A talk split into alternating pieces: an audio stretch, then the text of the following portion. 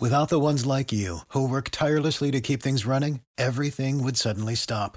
Hospitals, factories, schools, and power plants, they all depend on you. No matter the weather, emergency, or time of day, you're the ones who get it done. At Grainger, we're here for you with professional grade industrial supplies.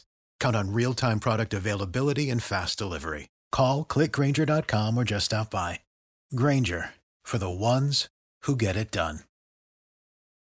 Hot 105 celebrating Black History Month through the, the, beat that originated in Africa from Embrace Music Foundation. We have former drummer for Inner Circle, for Third World, and now an educator, Willie Stewart. Good to see you again. How you doing? Thank you so much, Rodney. I'm doing well. You've got an extraordinary program where you trace the rhythms of the African drum beat. You trace it to the Caribbean, South America, North America, and you're doing this in partnership with Embrace Music Foundation and the city of Pembroke Pines. And this is an extraordinary show. It takes place at what venue? At Charles F. Dodge Center, Pembroke Pines. Address is 601 City Center Way, Pembroke Pines, Florida 33025. This is also Reggae Music Month. Yes, it's Reggae Month, and we're also endorsed by Jamaican government as an endorsed event for Reggae Month and our eighth anniversary as Rhythms of Africa. Willie, there's so many rhythms that we use that came out of Africa, and you incorporate young people as well as professional musicians. We brought in Richie Stephens, we have Etana, we have Pluto, we have Wayne Armond, for that's for the reggae section. They're coming in for the show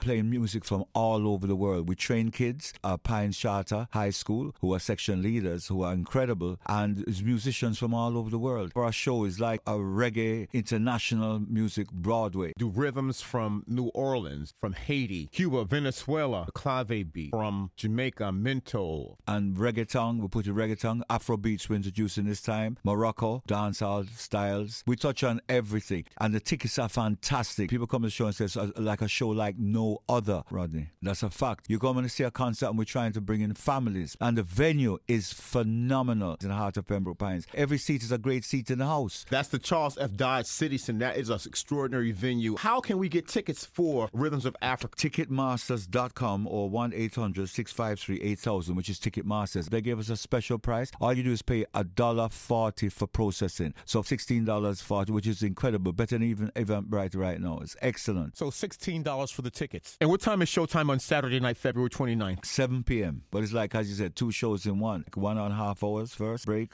and then another one and a half hours. The musicians are excited, the children are excited, I am excited. So we want to transfer that excitement into one celebration. Combination of Black History, Reggae Month, and our eighth anniversary. Because we want to encourage families to come out, community to come in an excellent venue, excellent atmosphere, bring your dancing shoes, and let's have a ball. See the trace of history, enjoy yourself, especially in these times we want to celebrate our lives. All people are invited. Better than anything on Broadway or Vegas, it is called Rhythms of Africa, tracing the beat of the drum that came out of Africa in the transatlantic slave trade, as well as celebrating Reggae Month. The original drummer for Inner Circle, as well as Third World, the extraordinary educator and percussionist Willie Stewart. From the Embrace Music Foundation and the city of Pembroke Pines, the 8th annual Rhythms of Africa. Thank you so much, Rodney.